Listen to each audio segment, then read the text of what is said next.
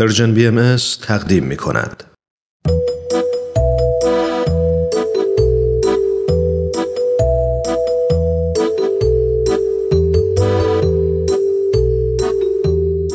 کودکان منادیان صلح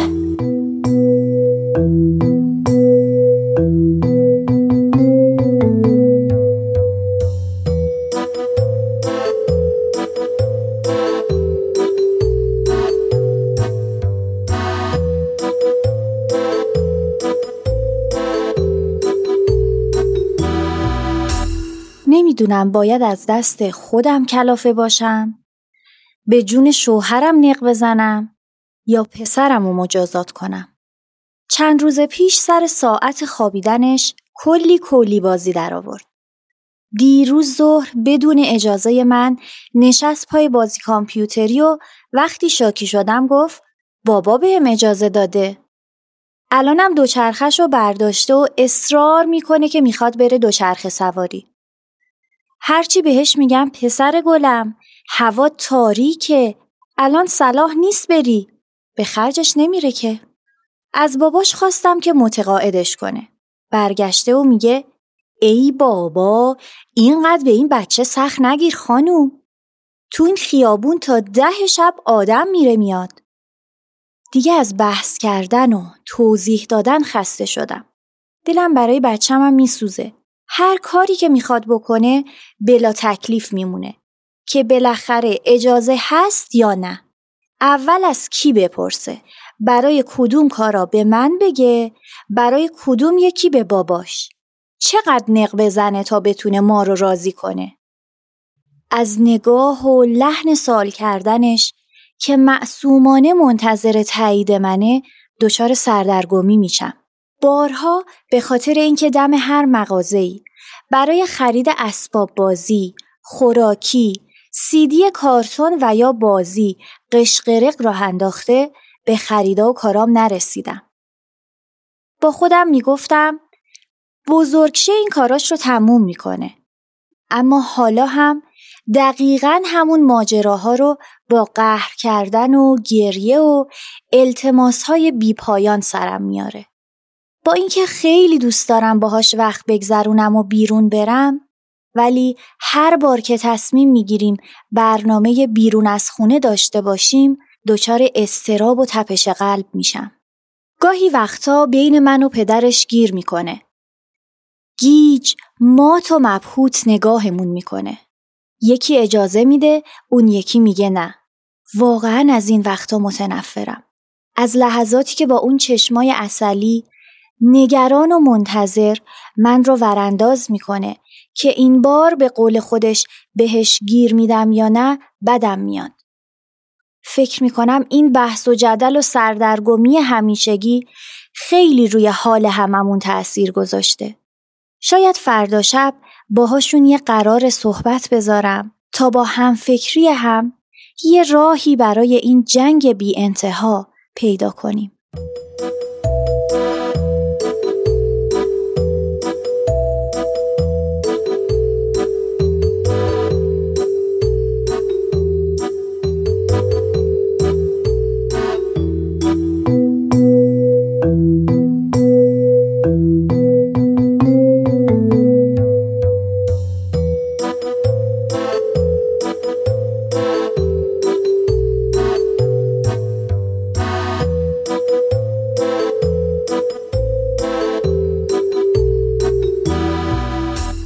همه والدین آرزو دارند که فرزندانی مستقل و مسئول پرورش بدن که از عهده چالش های مهم و سخت زندگی بر بیان و با اتخاذ تصمیم های آگاهانه و اخلاقی هدایت و کنترل رفتار خودشون رو در دست بگیرن.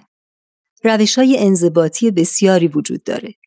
در این برنامه تعیین حدود و سقور به عنوان یک روش انضباطی مؤثر مورد نظر هست. کودکان محتاجند که حدود و مرزها رو بدونند و هرچه بیشتر از انتظاراتی که از اونها داریم آگاه باشند بیشتر می‌تونن به اونها عمل کنند و مورد پذیرش و محبت ما قرار بگیرند و نه تنها حس توانمندی و ارزشمند بودن خودشون رو توسعه میدن بلکه احساس امنیت و آرامش هم خواهند کرد. معمولا حد و مرز و انتظاراتمون رو در قالب قانون بیان می کنیم. قوانین رو ساده و منطقی وضع می کنیم. تعدادشون رو محدود می کنیم. سه یا چهار قانون. درباره دلیل قانون با فرزندانمون گفتگو می کنیم و پیامد عمل به قوانین یا تخطی از اون رو با مشورت مشخص می کنیم. لازمه بدونیم که بهترین راه برای ایجاد و تقویت یک رفتار تحسین و تمجید کردن هست. بهتر هر زمان که از کودکمون رفتار مناسبی سر زد دقیقا همون رفتار رو تحسین کنیم. نه اینکه تمجیدی چون دختر خوب به زبون بیاریم که هیچ رفتاری رو نشون نمیده و کودک متوجه عملی که مورد تشویق قرار گرفته نمیشه. مثلا از اینکه مداد رنگی هات رو بعد از نقاشی سر جاشون گذاشتی خوشحالم. حتی برای کاهش رفتارهای منفی هم میشه از تحسین استفاده کرد. مثلا از اینکه از کلمه لطفاً برای درخواست کردنت استفاده کردی متشکرم. صبر و حوصله و ثبات در استفاده از این روش عالی موجب خواهد شد که به زودی تعداد رفتارهای مثبت اون افزایش پیدا کنه. وقتی قانون می‌گذاریم همونطور که ذکر شد پیامد تخلف از قانون رو هم مشخص می‌کنیم. پیامد طبیعی رفتار بهترین پیامد هست. مثلا اگر حوله خیست رو روی زمین بندازی دفعه بعد باید با حوله کثیف خودت رو خوش کنی. اگر شام نخوردی گرسنه خواهی موند. در صورت لزوم بگذاریم کودکان پیامد طبیعی رفتارشون رو تجربه کنند. تکنیک وقفه یکی دیگه از روش های مؤثر برای اصلاح یک رفتار هست. به این صورت که صندلی رو در مکان مشخصی قرار میدیم و یک یا دو رفتار کودک رو مشخص می‌کنیم مثل کتک زدن دیگران یا حرف زشت زدن و این تکنیک رو فقط برای همون رفتارهای مشخص استفاده می‌کنیم نه برای هر رفتار بدی. وقتی کودک به رفتار مشخص شده دست زد ابتدا اختار میدیم و اگر ادامه داد بدون بحث و درگیری تکنیک وقفه رو اعمال می‌کنیم. زمان استفاده از این تکنیک برای هر سال یک دقیقه است. برای کودک چهار سال چهار دقیقه و پنج سال پنج دقیقه. بعد از اعمال پیامد منفی با کودکمون راجع به علت تنبیه شدن و احساسات اون گفتگو می‌کنیم. رعایت این نکته در قانونگذاری و اعمال پیامدهای اون اهمیت داره.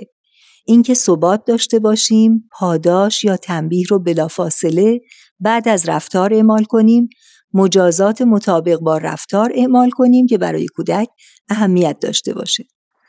حضرت عبدالبها تأثیر تشویق و تحسین بر افزایش رفتار مطلوب رو تأیید می‌فرمایند و عوامل مؤثر در کاهش رفتار نامطلوب رو هم ذکر می‌فرمایند.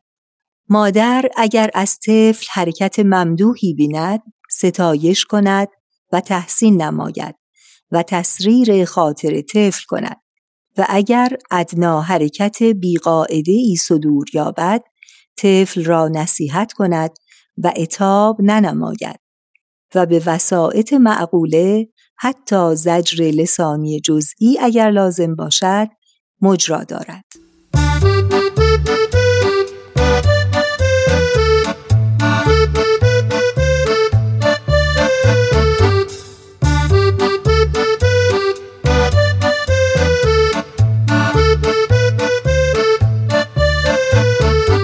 تهیه شده در پرژن BMS